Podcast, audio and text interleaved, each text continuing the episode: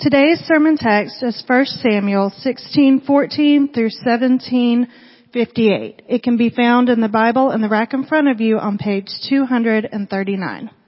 Hear the word of the Lord. Now the Spirit of the Lord departed from Saul, and a harmful spirit from the Lord tormented him.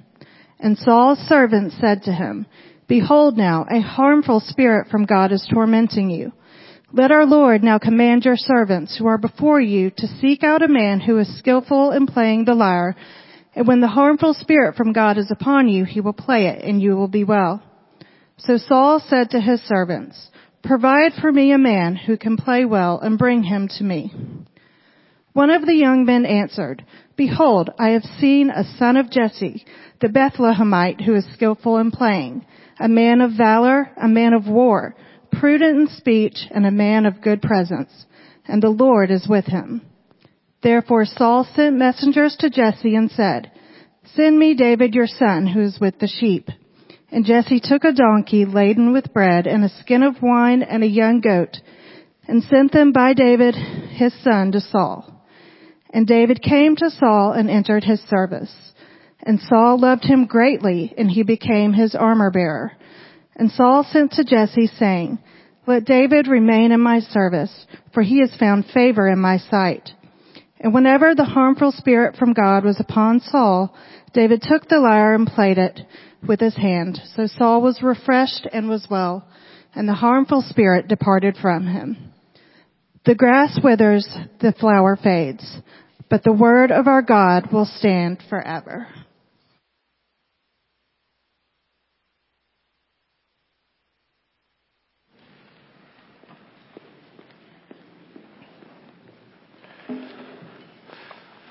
Would you pray with me this morning?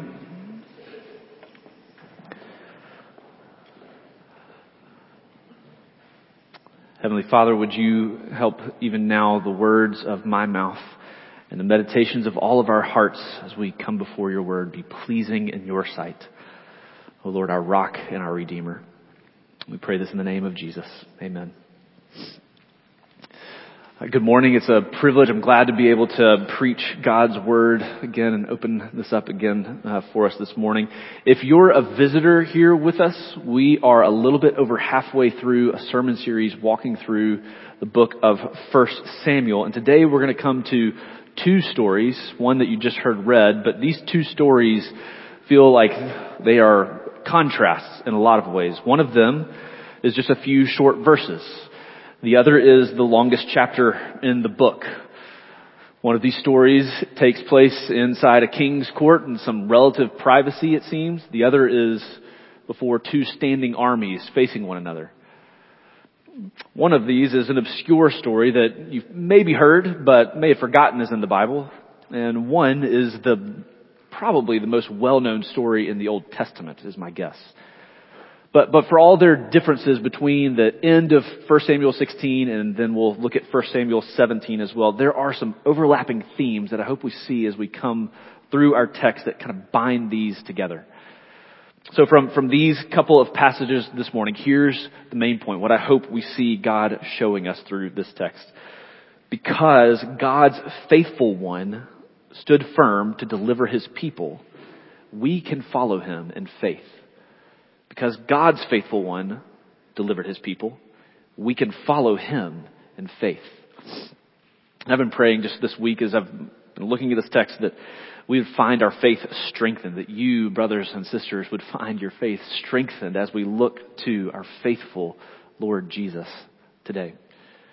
Now let's remember kind of where we are, kind of gets back into where we are, the story of First Samuel. So in the first half of First Samuel sixteen, what we looked at last week, Remember, uh, Saul has been rejected as king, and the Lord tells Samuel the prophet, stop grieving, I've made a new king from among Jesse's sons. You're going to go and anoint him.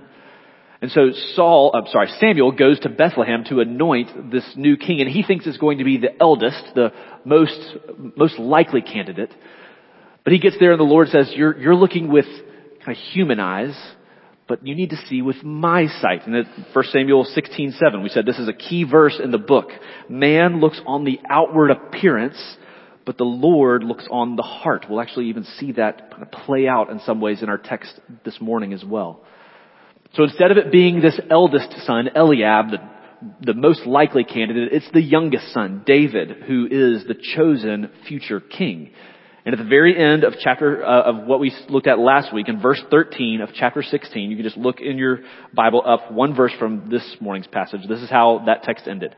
Samuel took the horn of oil and anointed David in the midst of his brothers, and the Spirit of the Lord rushed upon David from that day forward.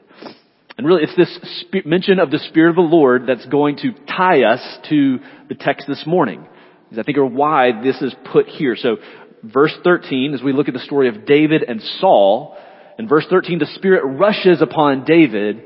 And in verse fourteen, we read that the Spirit of the Lord departed from Saul, and a harmful spirit from the Lord tormented him. Now, I I normally, I don't like breaking up a, a story, but I, I'm, be, I'm getting, best, wait, I'm getting words mixed up. I'm betting or guessing, not bessing. I'm guessing that some of you may have questions about what you read in this verse here, and I want to address some of those briefly. So if your question is about the first part of this verse, a, the Lord's Spirit departs from Saul. Just remember, in the Old Testament, the Holy Spirit and the way he acts is slightly different than what we see in the New Testament.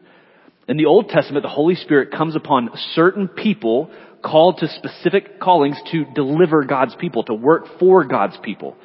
So you see prophets who have the Spirit descend upon them.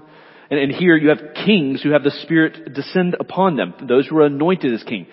So what we understand when Saul says, when it said that the Spirit departs from Saul, he's still the king, but for the rest of this book, Saul is serving as a king with no divine empowerment, no godly authority. You are going to see Saul descend further and further as we go throughout this book because the Spirit has left him.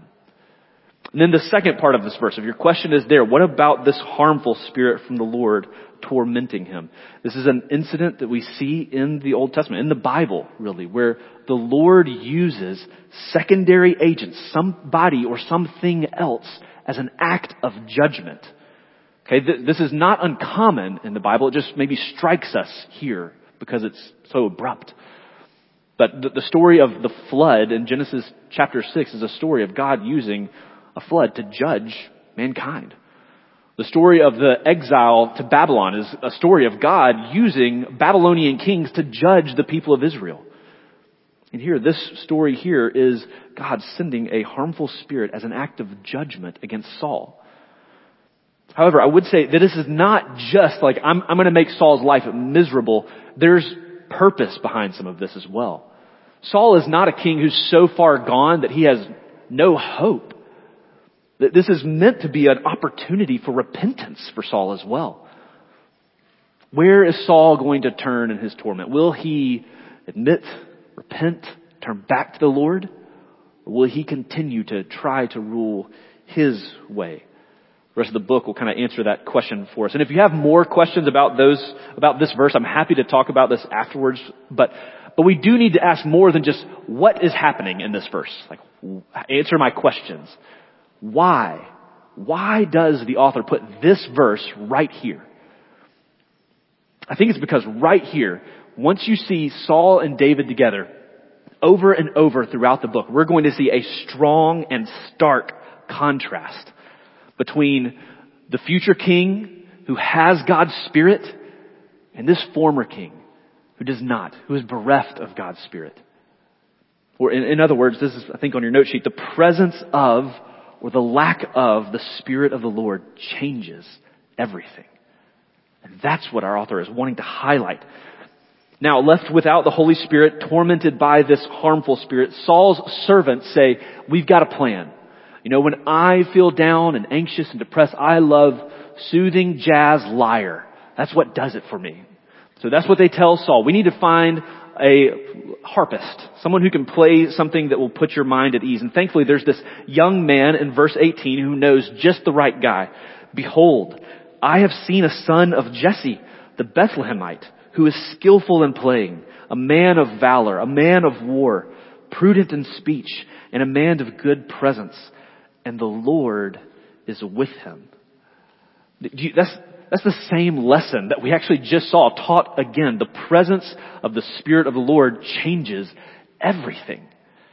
And what Saul needs, what this servant, this faithful young servant realizes is that Saul doesn't just need someone who's skillful at playing a harp.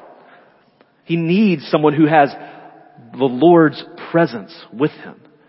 Because what is happening is not just a physical battle for Saul. It is a spiritual battle. That's one reason we read earlier, Ephesians six. What's happening in Saul is a spiritual battle, and soothing music is not the thing that's going to cut it by itself. He needs someone who's empowered by God's Spirit to deliver God's people. And so David comes to Saul, and in verse twenty-three we read, "Whenever the harmful spirit from God was upon Saul, David took the lyre and played it with his hand. So Saul was refreshed and was well, and the harmful spirit departed from him." All right, kids, question for you. There are, there's a book of the Bible that we have that is written in large part, not all of it, but a lot of it is written by David. Anyone know what book that is of the Bible? Chandler. Psalms, that's right. The book of Psalms is filled over and over and over with songs that are written by David. And I just want to suggest that probably, I think what's happening here is not just David is so good on the harp that he just drives out the spirit, and he hates the, this harmful spirit really hates the lyre. I think what happens is that as David is praising the Lord, he's engaging in musical warfare, musical spiritual warfare on behalf of King Saul. Even think about some of the things that David writes in the Psalms. This is from Psalm four. "Answer me when I call, O God of my righteousness. You have given me relief when I was in distress. Be gracious to me and hear my prayer." Or later in that psalm, "In peace I will both lie down and sleep. For you alone, O Lord, make me dwell in safety." This little story, I think in some ways, is an appetizer for what's to come. Just kind of whet, whet your appetite for chapter seventeen. Because facing a giant is going to get more headlines, and, and using a sling and some stones is probably like grabs our attention a little bit more than a guy singing with a harp. But even here, even here in chapter sixteen, David picks up some unlikely weapons, lyre and music, and he does battle against a spiritual enemy to bring peace to God's people. And friends, if you want to think through what what does this mean, why, how do we apply something like this? I, I can't promise that, like, if you go around your house or drive in your car and you put on some Christian music, that life is just going to be calm and soothing. Sometimes it'll, sometimes Christian music is really bad. It'll actually make you angry.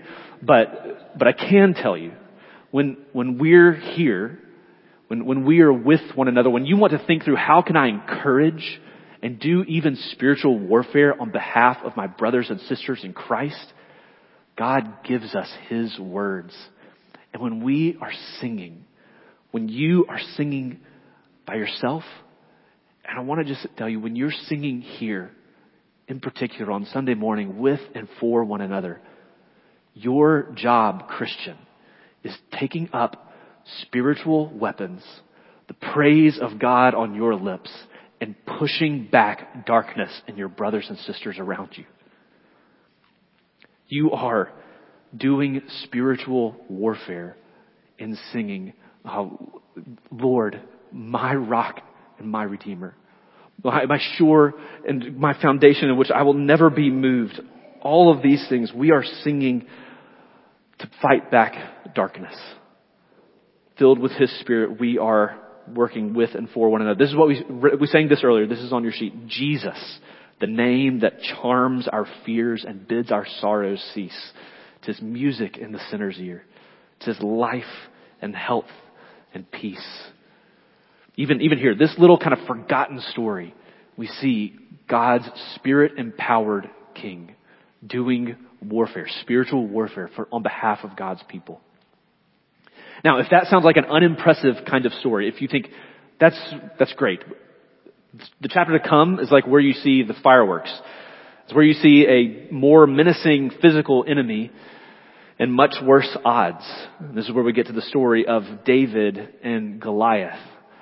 And the first few verses really set the scene for us, right? So there's these two mountains. On one mountainside, you've got the army of the Philistines.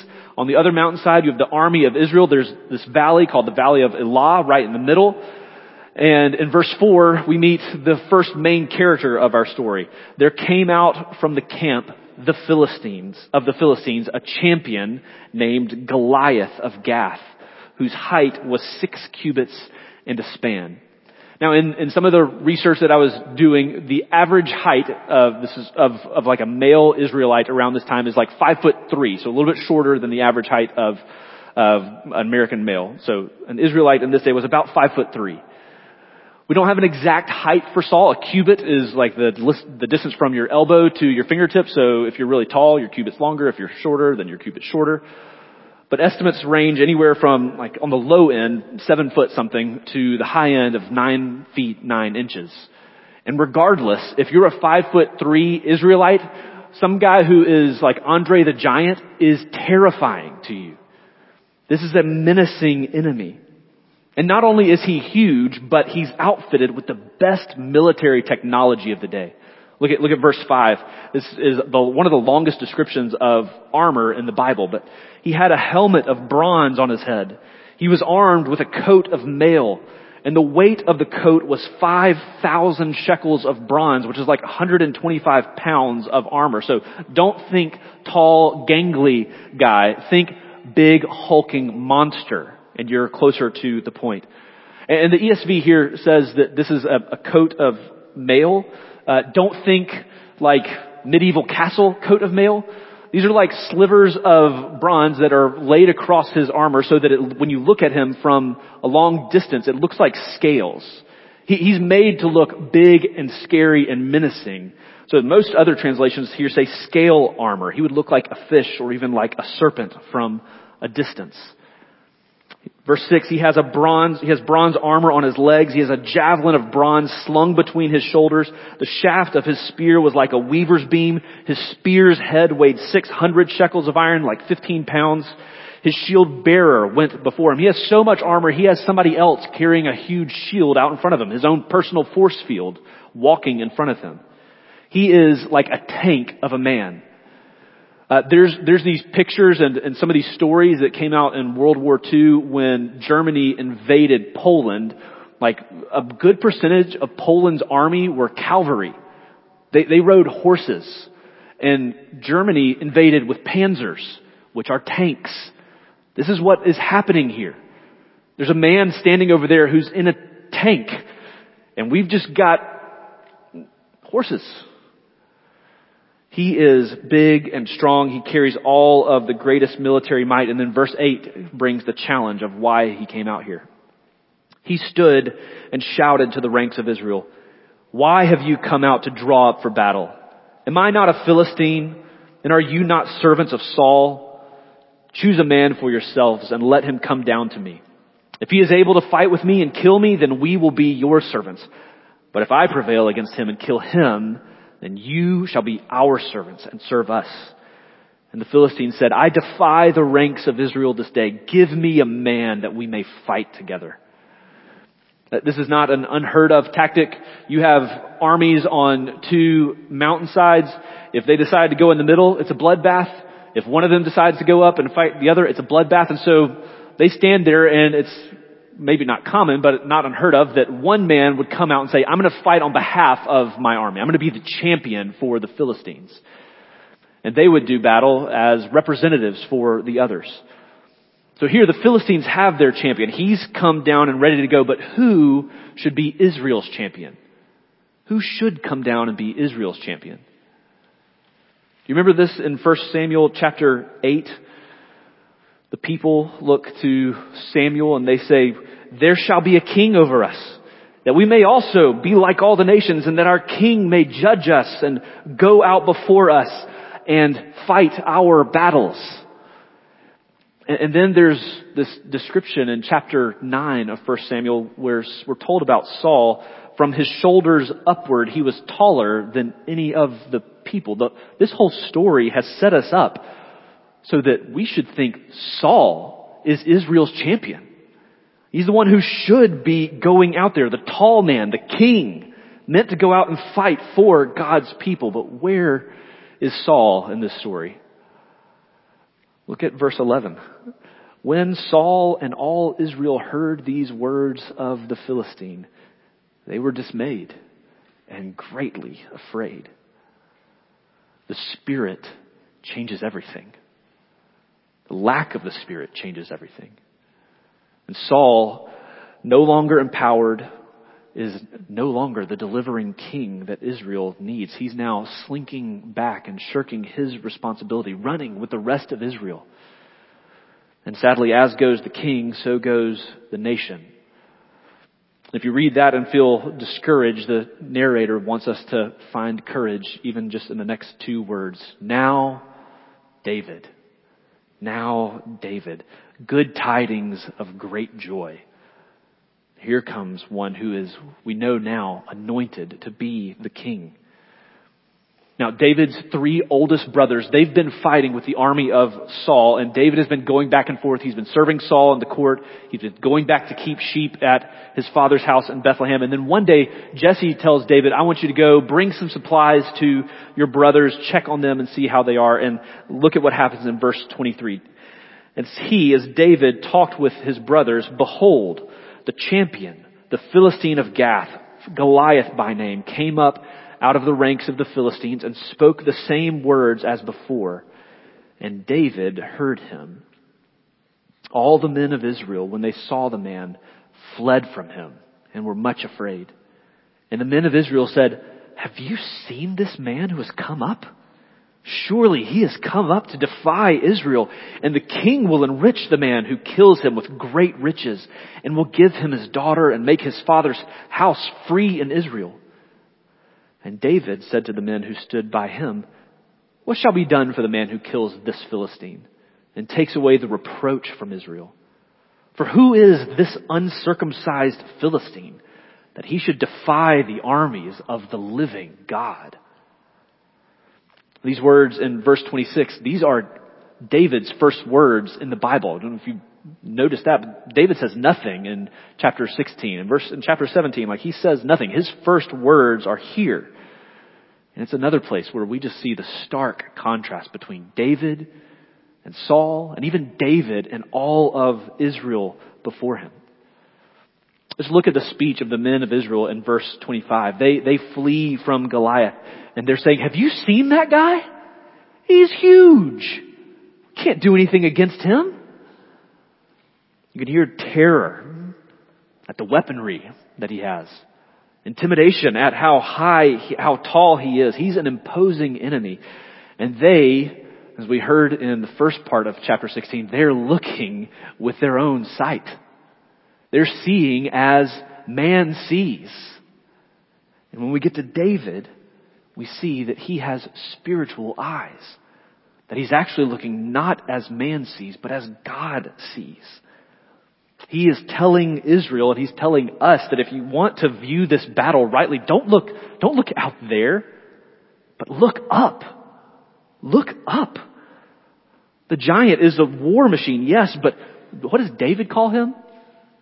Who is this uncircumcised Philistine? This guy out there in the battlefield, he looks imposing, but he's just another man. And it's telling that for twenty-five verses before this, God is mentioned nowhere. And it is in the voice and the words of David that he says, that guy is just an uncircumcised Philistine. We fight as the army of the living God. David has shifted his sight and our sight upwards. There's not been a champion named for Israel. There's no man yet willing to go out and fight Goliath, but with spiritual eyes open, David says, it doesn't matter which man. There is God on our side. And friends, it does not matter how imposing the odds look if you have a living God on your side. Now, David's eldest brother, Eliab, he looks on him and he says, you know, David, I know you're being, you're just talking a big game. You're here just to see the battle. You're trying to, to show us up. But Saul hears it, and, and I mean, Saul seems to be out of options, right? There's, it's been forty days, we're told, that this has been happening. And Saul has nobody else to go to. So he, he says, bring, bring David. But even Saul continues to see with the eyes of flesh. Verse thirty-three, Saul says to David, you are not able to go against this Philistine to fight with him. You are but a youth. He has been a man of war from his youth. But David said to Saul, your servant used to keep sheep for his father. And when there came a lion or a bear and took a lamb from the flock, I went after him and struck him and delivered it out of his mouth. And if he arose against me, I caught him by his beard and struck him and killed him. Your servant has struck down both lions and bears, and this uncircumcised Philistine shall be like one of them, for he has defied the armies of the living God. And David said, the Lord who delivered me from the paw of the lion and from the paw of the bear will deliver me from the hand of this Philistine. And Saul said to David, go, and the Lord be with you. Saul is, again, just like the rest of Israel. He keeps looking at these two people. Look at Goliath. He's huge. You're a youth, and he has been lopping off heads since he was your age. What are you going to do against that guy? And again, David's vision is focused elsewhere. Saul is saying, just look at the two of you. And David, who has already kind of looked up and said, we serve a living God, now he looks backwards to God's faithfulness. He shifts our vision and says, God has already delivered me in so many ways. I have seen him do this, and he is trustworthy. The pattern of David's life over and over again is that the Lord has empowered him to deliver sheep and to destroy predators. And as David looks on this battle, all he says is, this is that, just bigger.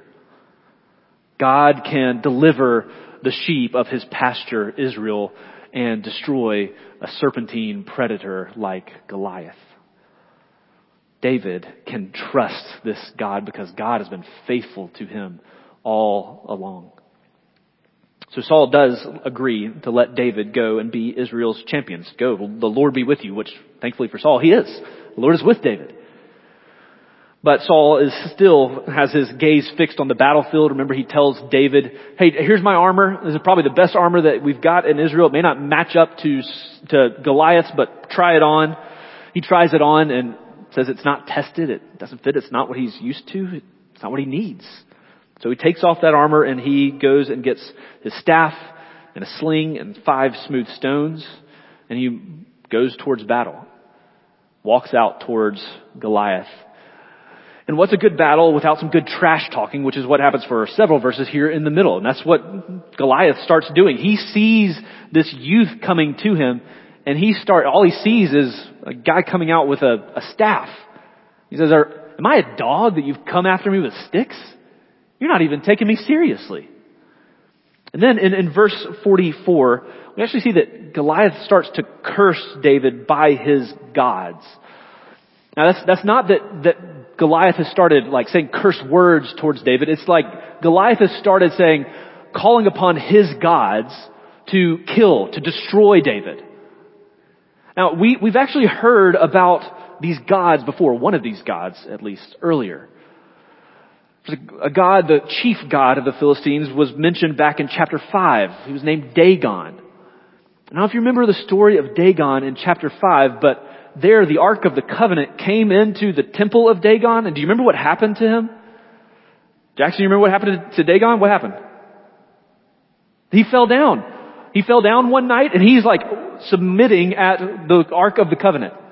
They put him back up, and the next night he falls down, but he's not just down. He's out for the count this time because Dagon's head has been cut off and his hands have been cut off. It should be kind of sobering and maybe even telling us some things that may be coming in the future for this man who looks to his gods to deliver him. So he, he is looking to Dagon, calling upon Dagon to help him, and David responds with his own smack talk.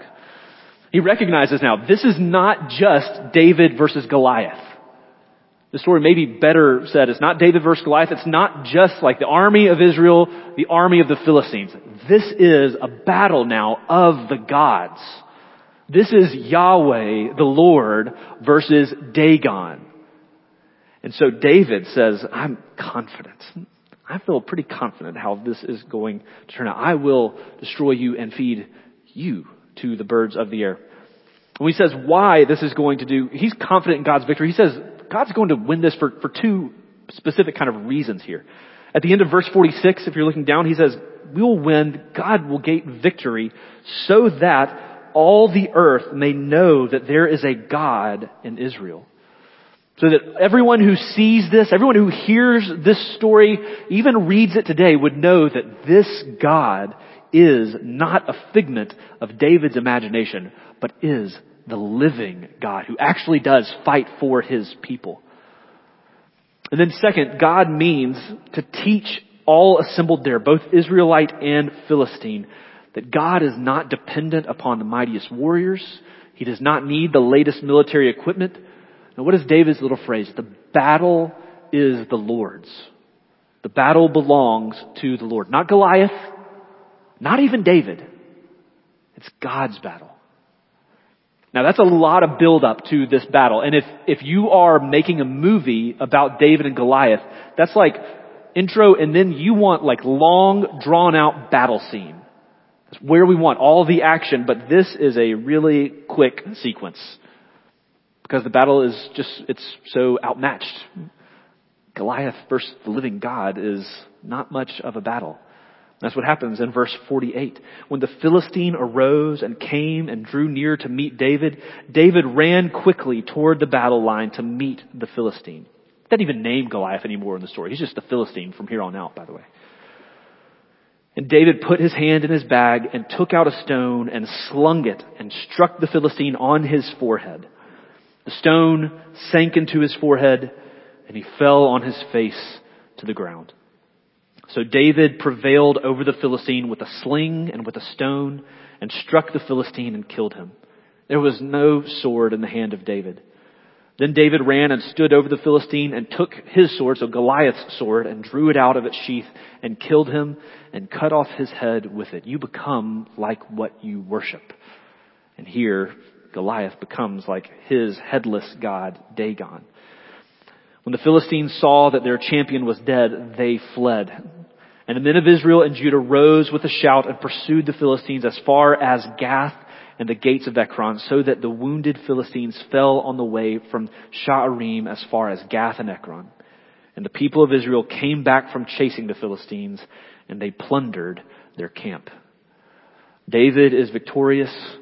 God's people who've been frightened, kind of hiding in the back, they now enjoy the spoils of victory. They follow their champion to chase away the Philistines. Now that's, that's the story. And you walk through that. I hope there's, we stop briefly just to show some things of thinking about applying this. So looking up and looking back, there's good ways to think how we take and apply this. But I think that this story that is so well known is also just has a lot of people that don't exactly know what to do with it, or maybe even just misuse it in some ways. So uh, there, there's a prominent author who has a TED Talk and it's got several million views. His argument throughout that talk is that this is a woefully misunderstood story. He would say that Goliath actually seems to have some sort of disease, so he's probably blind and nearly crippled. And David is not just a little boy, he's a, he's a master tactician. He knows exactly how to go to battle against this big giant. And his, this is kind of his conclusion. Giants are not as strong and powerful as they seem, and sometimes the shepherd boy has a sling in his pocket. The moral of the story for, for this author is fight smart and look for weaknesses. Okay, there's another popular author who represents what I think is a host of really shallow reading of this text and what is a lot of really bad preaching about this passage. He reflects on one verse in the passage and he says, when David saw Goliath on the battlefield, everything in his mind told him, he's too big. You better run the other way, just like everyone else in the army is doing. But the scripture says David ran quickly to attack Goliath. David knew that if he didn't confront this giant, if he didn't face his fear, he would miss his destiny. The moral of the story for this author is you've got to face your fears if you want your best life now. Let the reader understand. But there is, and there are, major problems, I think, with these readings and others. Uh, on the one hand, it feels like they didn't read the story, just the parts that they really like. But on the other, I would suggest that they're missing that this story lies within an entire Bible filled with these kinds of stories. And that the first place that we look is not saying, what do I do with this? How do I apply this to my life? We're going to get there, I, I promise. But the first thing we should ask is, what is this passage teaching us about the God that we worship? Don't think about what do we do, but what is this God like? And so we want to move, I want to move to point number three in your outline, David and Jesus. And I want to back the camera out from the Valley of Elah uh, around the time of one thousand B C, the time of one thousand B C or so, looking at David. I want to back it out really to not just go straight to the New Testament. I want to back us out all the way to the beginning, all the way back to Genesis three and the Garden of Eden. In Genesis three, you remember this story. Sin enters the world as Adam and Eve disobey God, and the Lord pronounces curses upon the, the, the serpent, upon the ground, upon childbearing. And amid all of these curses, God utters a word of hope. This is, this is what is commonly called the first gospel. So speaking to the serpent, one who has deceived, God says this, I will put enmity or hostility between you, serpent, and the woman, and between your offspring and her offspring. He shall bruise your head, and you shall bruise his heel. It's that little promise in Genesis three fifteen that sets into motion the rest of the storyline of the Bible.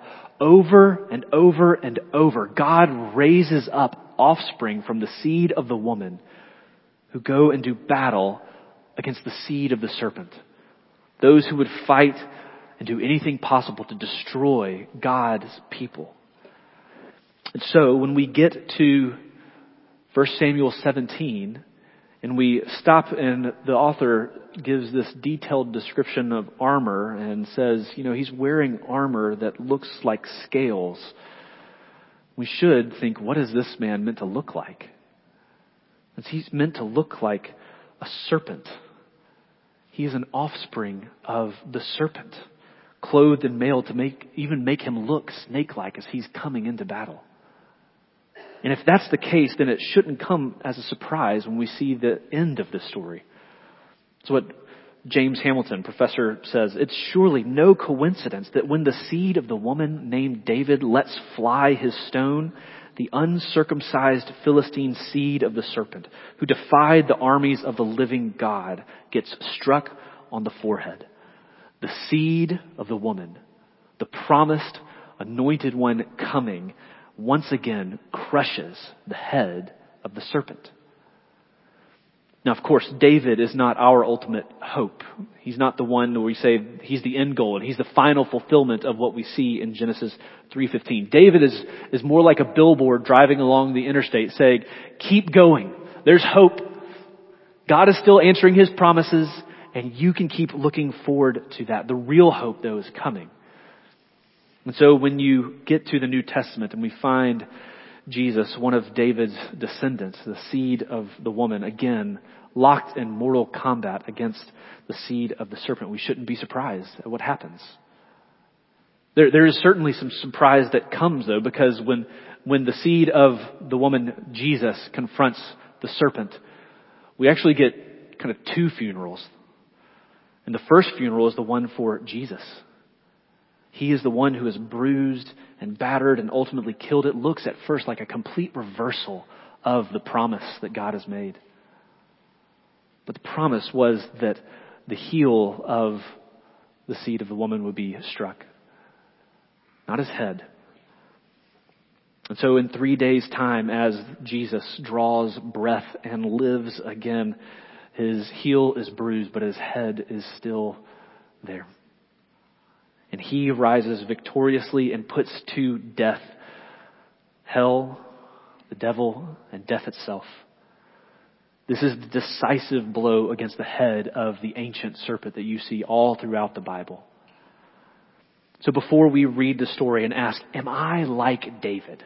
Am I strong and mighty? Can I face the giants facing me? Before we ask any question like that, we should be asking, do I have a champion like David who has fought to deliver me? Do I have one who has gone and done this on my behalf? It's really natural to read stories in the Bible and to say, I want to put myself in their shoes. I want to find where I am here. And here we all may say, and there's good reason to say, I want to be like David. That's true. But before we're like David, we are much more like the Israelites. We're much more like the cowardly, oppressed, afflicted, maligned people who have a great enemy arrayed against them, who in our flesh have no hope of facing him. But as we back away, we see that Jesus has stepped forward, that he is the champion that God's people need. He is the one who has stood before the wrath of God and the enemies of God's people to fight on our behalf. And we, friends, should know that our greatest enemy, our greatest foe, has been beheaded, not by our awesomeness, but by King Jesus. And that's where we have to start. If you want to understand this text rightly, you have to start there. But then once we see that, once we see who Christ is, what he has done, then we can and say, how now do we think about David and you? David and me? How do we apply this story through the lens of Christ? And I have three ways I want to think about using this text. What does this text hold for us in applying this today? First, this text should encourage us to boldly declare God's victory. Boldly declare God's victory. Why did David defeat Goliath? First Samuel seventeen forty-six, that all the earth may know that there is a God in Israel. Brothers and sisters, our King has come and has conquered the enemy and has freed every one of you in here trusting in Christ. He has won victory. And the purpose for which Goliath was defeated is the same kind of purpose for which you have been freed from sin, that you may go and declare that there is a God among his people and that his name is Jesus.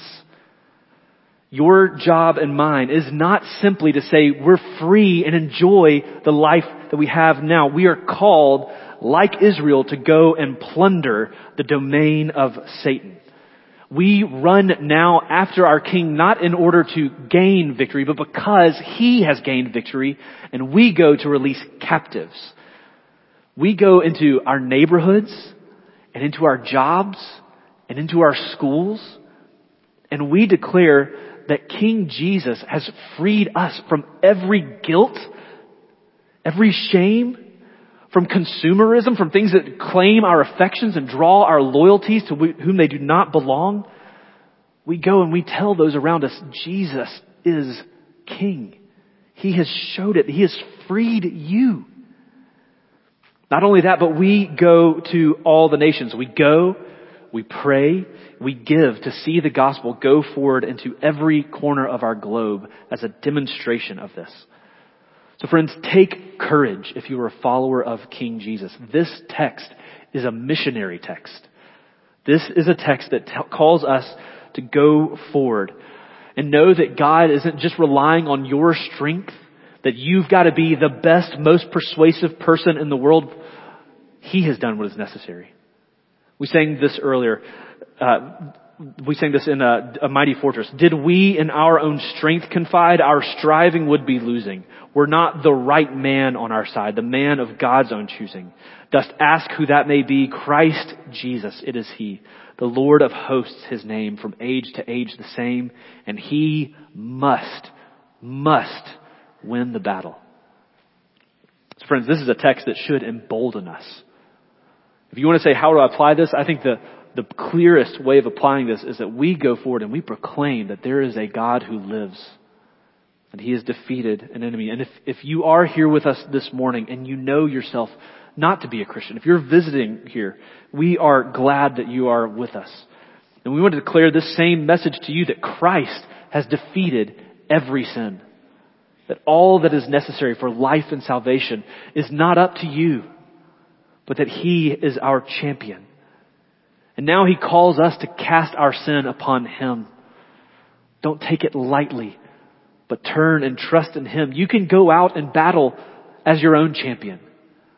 But friends, that's, that's a losing way. Christ has gone out and He can be your champion. So if you're not now a Christian, what we would tell you is, if you want that to be true, turn to Him. Trust in Him. Repent of sin. Cast all your sin on Him, and you can join us. You can be part of God's people, freed from your greatest enemy. And if you, if you have questions about that, if you do that today, you can, you can do that right now at your seat. You don't have to come and talk to me. You're not going to become a Christian just because you prayed with a pastor or walk an aisle or do anything like that. You repent and believe. But I would love if you decide to do that today or have questions about that. Come talk to me. Talk to a Christian friend who brought you to church today. We would love nothing more this afternoon than to grab lunch and say, let's, let's talk about this. How do we follow Christ in this way? Now, second, if you, uh, the second way of applying this, if you want to stand firm in trials, we need to see God's faithfulness and cultivate faith in the mundane. If you want to stand firm when, when you're facing trial, like David does when Goliath, you cultivate that faith in the mundane things of day-to-day life, right? David is not a hero because he was born brave and courageous. No, the faith of this young shepherd was actually forged out in a pasture out of Bethlehem, away from the spotlight, nobody looking on him, ignored probably by many of his brothers, by his father, left out there. No humdrum. But in this normal kind of day to day, he's cultivating his faith in the Lord. He's playing the lyre and worshiping this Lord. He is seeing the Lord protect and provide. Attacking the flock. He's, he's protecting his flock. He sees his faith grow as the Lord delivers his sheep over and over. It's, it's like his faith is a steel. It's a sword and a blacksmith's forge, over and over, getting pounded and hammered out and growing stronger. So David's faith was not first tested when he stood on a battlefield in front of Goliath. It was tested over and over in the fields of Bethlehem. And when he came to this ultimate test, he stood firm because over and over he had seen God's faithfulness and cultivated his own faith. Now I know that for, for many of you, you may say, well, right now I am facing the greatest trial of my life. I know for some of you that is true. And if that's the case, if you're there, this text says, look back. Look at God's faithfulness thus far. He can continue to carry you. But for many of you, I know you would say, like, life is really normal. You know, every week I'm just, just uh, small talking and say, how's this week? Same. And you ask me and I say, pretty, pretty normal, just normal week. But friends, that doesn't mean that we are not every day cultivating the life of faith. The, the Christian life, they may seem very normal and mundane, but the Christian life is over and over an act of faith. So parents, you, when you trust God to parent your children with grace on days when you feel like you are on your last nerve already when you get home, that's an act of faith to parent in that way. When you are denying yourself some pleasure that you know is sinful and that you crave so badly, that's an act of faith. God is holding out better things for you, and you are in faith saying, I want the better thing rather than the sin. Kids, when you are just reading your Bible on a normal day, adults, when you get up and you are tired and you're reading the Bible, when you are praying at night and you say, this is the last thing I want to do, that is an act of faith. And none of those, like, taken by themselves may seem all that important today or tomorrow or the next day. But on the day of your testing, you'll find that these little acts of faithfully walking with Jesus have built in you a life that is able to stand firm and look to Him and see His faithfulness. Friends, don't just think that one day you will be tried and tested and that you will stand firm just because. Cultivate faith in the mundane, the everyday normal things that you are doing. And then when you are tested, you've laid a foundation so that your faith can stand firm. And finally, final way of applying this, remember, remember that the Lord is with you. Remember the words of David that he calls to the people of Israel and to Goliath. The battle is the Lord's. And for those who are in Christ, what is true of David is now true of us. The Spirit of the Lord that came upon David, that rushed upon him, it now resides in you, Christian. It resides among us, church. The victorious King now dwells among his people. And if you, if you follow what I think the winds of culture would say, I want to stand firm. And they would say, well, where do I look if I want to stand firm? It would say, look inside yourself. Find strength to fight the battles and the strength that is in you. But God's word just shows us a better way. God's word says, don't look at yourselves.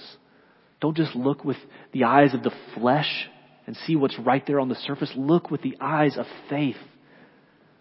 Look backwards at God's faithfulness to you over and over. And remember that that same God who has carried you through high and low, who has been with you in Christ, is with you today.